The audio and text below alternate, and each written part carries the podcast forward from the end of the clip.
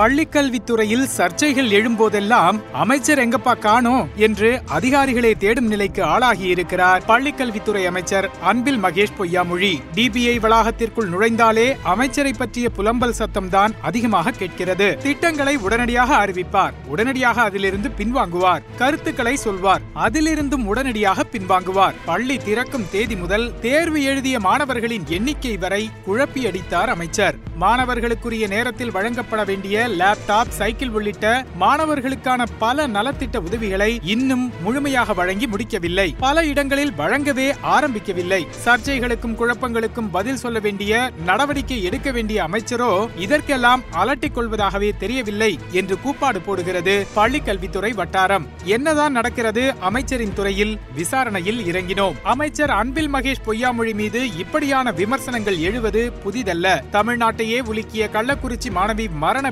விவகாரத்தில் கலவரமெல்லாம் முடிந்து ஓய்ந்த பிறகே கள்ளக்குறிச்சிக்கு சென்றார் அன்பில் மகேஷ். மாணவியின் உயிரிழப்பிற்கு காரணமாக இருந்தவர்கள் மீது இந்த அரசு கடுமையான நடவடிக்கை மேற்கொள்ளும் என்று உத்தரவாதமும் அளித்தார். நீதி வேண்டி நான்கு நாட்களாக போராட்டம் நடந்தது. இந்த உத்தரவாதத்தை கலவரம் ஏற்படுவதற்கு முன்னதாக சொல்லியிருந்தால் பிரச்சனையே வந்திருக்காதே என்று சமூக வலைதளங்களில் அமைச்சரை காய்ச்சி எடுத்தார்கள். உதயநிதி நடித்த நெஞ்சுக்கு நீதி ட்ரெய்லர் விழாவில் அன்பில் மகேஷ் கலந்து கொண்டது சர்ச்சையானது. ஒரு அமைச்சர் சினிமா நிகழ்ச்சிகளில் பங்கேற்பது அவரது தனிப்பட்ட விஷயம். ஆனால் உதயநிதி ரசிகர் மன்றத்தின் பேனர்களில் அன்பில் மகேஷின் புகைப்படங்கள் இடம்பெறுவதும் தேசிய கல்வி அமைச்சர்கள் மாநாட்டில் பங்கேற்காத அமைச்சர் உதயநிதியின் பட பிரமோஷனுக்கு தீவிரம் காட்டுவதும் சரியா என்று விமர்சனத்தியை பற்ற வைத்தார்கள் விமர்சகர்கள். பதினொன்றாம் வகுப்பு பொதுத் தேர்வு தொடரும் மாணவர்களை தூய்மை பணியில் ஈடுபடுத்தக்கூடாது போன்ற அறிவிப்புகள் இல்லம் தேடி கல்வி திட்டம் என அன்பில் மகேஷ் தொட்ட அனைத்தும் சர்ச்சைக்குள்ளாயின. பள்ளிக்கல்வித்துறை வட்டாரங்களில் பேசினோம். பெயர் குறிப்பிட வேண்டாம் என்கின்ற கோரிக்கையுடன் நம்மிடம் பேசிய அதிகாரிகள் சிலர் கூறியதாவது தமிழ்நாட்டில் உள்ள முப்பத்தி ஏழாயிரத்தி ஐநூற்று ஐம்பத்தி நான்கு அரசு பள்ளிகளில் பதிமூன்றாயிரத்து முன்னூற்று முப்பத்தி ஓரு பணியிடங்கள் இன்னும் காலியாக இருக்கின்றன. இந்த பணியிடங்களுக்கு தற்காலிக ஆசிரியர்களை கொண்டு நிரப்ப பள்ளிக்கல்வித்துறை முடிவெடுத்து அறிவிப்பு வெளியிட்டது. விண்ணப்பித்த ஒன்று புள்ளி ஐந்து லட்சத்திற்கும் மேற்பட்டோரில் இதுவரை இரண்டாயிரத்து முன்னூறு பேர் மட்டுமே தேர்வு செய்யப்பட்டிருக்கிறார்கள். அறிவிப்பின்படி ஆகஸ்ட் முதல் வாரத்திற்குள் பணியிடங்களை நிரப்பி இருக்க வேண்டும். ஆனால் பள்ளிகள் திறந்து மூன்று மாதங்களாகியும் எப்போது தற்காலிக ஆசிரியர்கள் நியமனம் நடக்கும் என்பது யாருக்கும் தெரியவில்லை.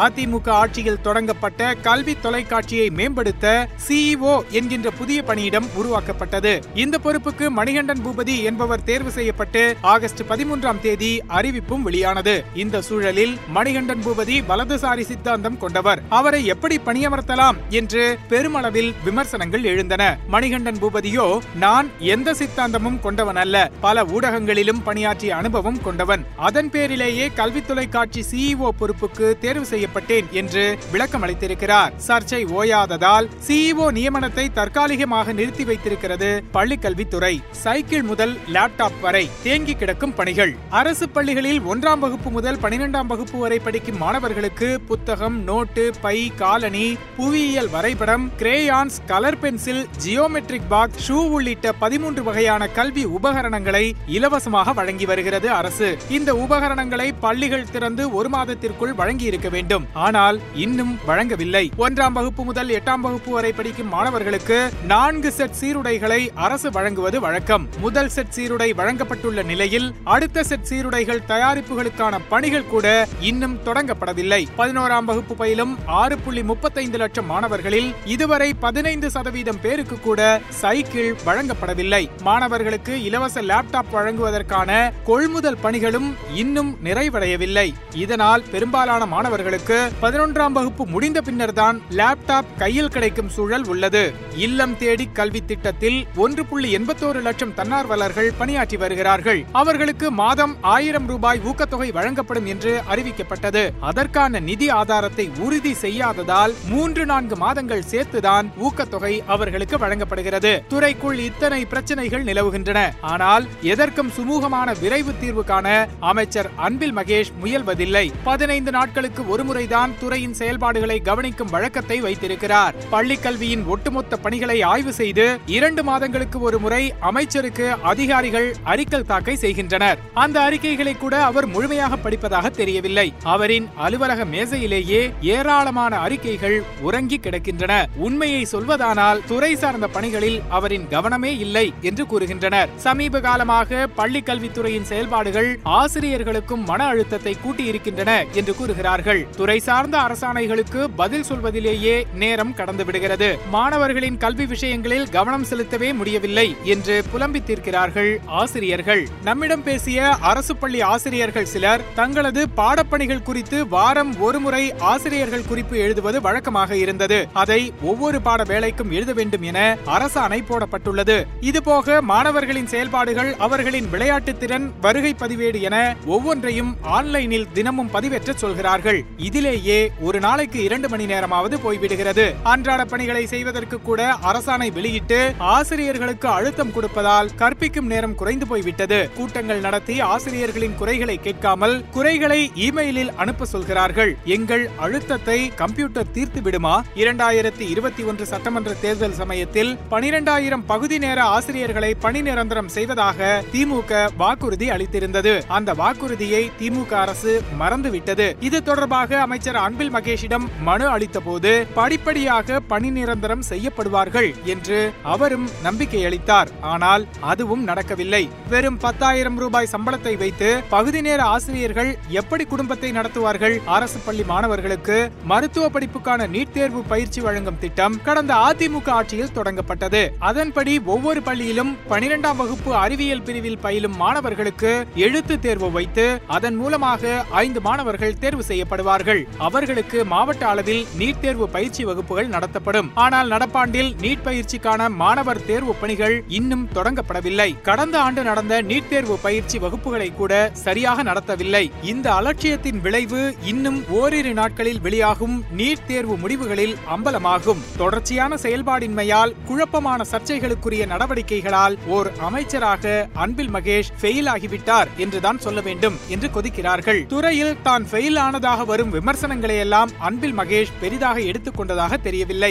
முதல்வருக்கும் தனக்குமான நெருக்கத்தில் உதயநிதிக்கும் தனக்குமான நட்பில் இந்த விமர்சனங்களை எல்லாம் கடலில் கரைத்த பெருங்காயம் போல காணாமல் போய்விடும் என்றே நினைக்கிறார். முதல்வரின் செல்ல பிள்ளையாக அவர் வலம் வருவதில் யாருக்கும் எந்த பிரச்சனையும் இல்லை.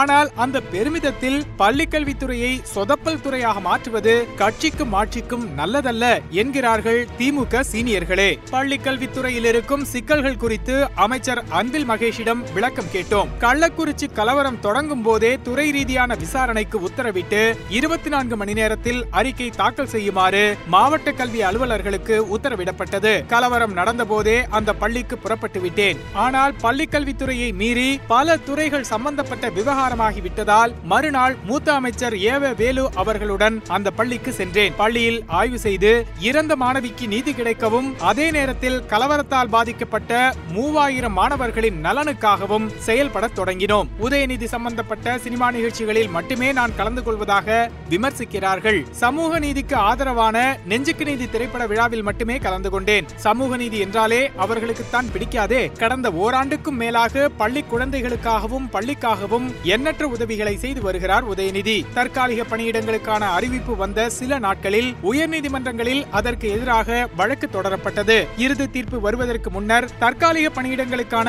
அனைத்து ஆயத்த பணிகளையும் செய்து முடித்து வைக்குமாறு உத்தரவிட்டிருக்கிறேன். கல்வி டிவி சிஇஓ நியமன விவகாரத்தையும் உதயநிதி ஸ்டாலின் ரசிகர் மன்ற விவகாரத்தையும் அரசியல் காரணங்களால் மட்டுமே எதிர்க்கிறார்கள். இரண்டாயிரத்தி பதினாலிலிருந்து இரண்டாயிரத்தி இருபத்தி ஒன்றாவது ஆண்டு வரை ஒவ்வொரு வருடமும் பல மாதங்கள் தாமதமாகத்தான் கல்வி உபகரணங்கள் மாணவர்களுக்கு வழங்கப்பட்டன. ஆனால் ஆனாலும் கொரோனா பொருளாதார நெருக்கடிகளுக்கு பின்னரும் கூட மாணவர்களுக்கான கல்வி உபகரணங்களை விரைந்து வழங்க நடவடிக்கை எடுத்து வருகிறோம். பள்ளி கல்வித்துறை அமைச்சராக பொறுப்பேற்றது முதல் இதுநாள் வரையில் ஆயிரத்தி முப்பத்தி ஒன்பது கோப்புகளில் கையெழுத்திட்டு நிறைவேற்றி இருக்கிறேன் என்று கூறினார். எழுபத்தைந்து லட்சம் மாணவர்கள் அதாவது நாளைய தமிழ்நாட்டின் முகமாக மாறப்போகிறவர்களின் இதயத்தையும் மூளையையும் தீர்மானிக்கும் துறை பள்ளி கல்வித்துறை. அதை கையில் வைத்திருக்கும் ஓர் அமைச்சர் இத்தனை குழப்பமாகவும் சர்ச்சைக்குரிய வகையிலும் தொடர்ச்சியாக இயங்குவது ஒட்டுமொத்த சமூகத்தையே பாதிக்கும் என்று ஆதங்கப்படுகிறார்கள் சமூக ஆர்வலர்கள். விரைந்து மாணவர்களுக்கான நலத்திட்டங்களை செயல்படுத்தி ஆசிரியர்களின் குமுறல்களுக்கு செவி கொடுத்து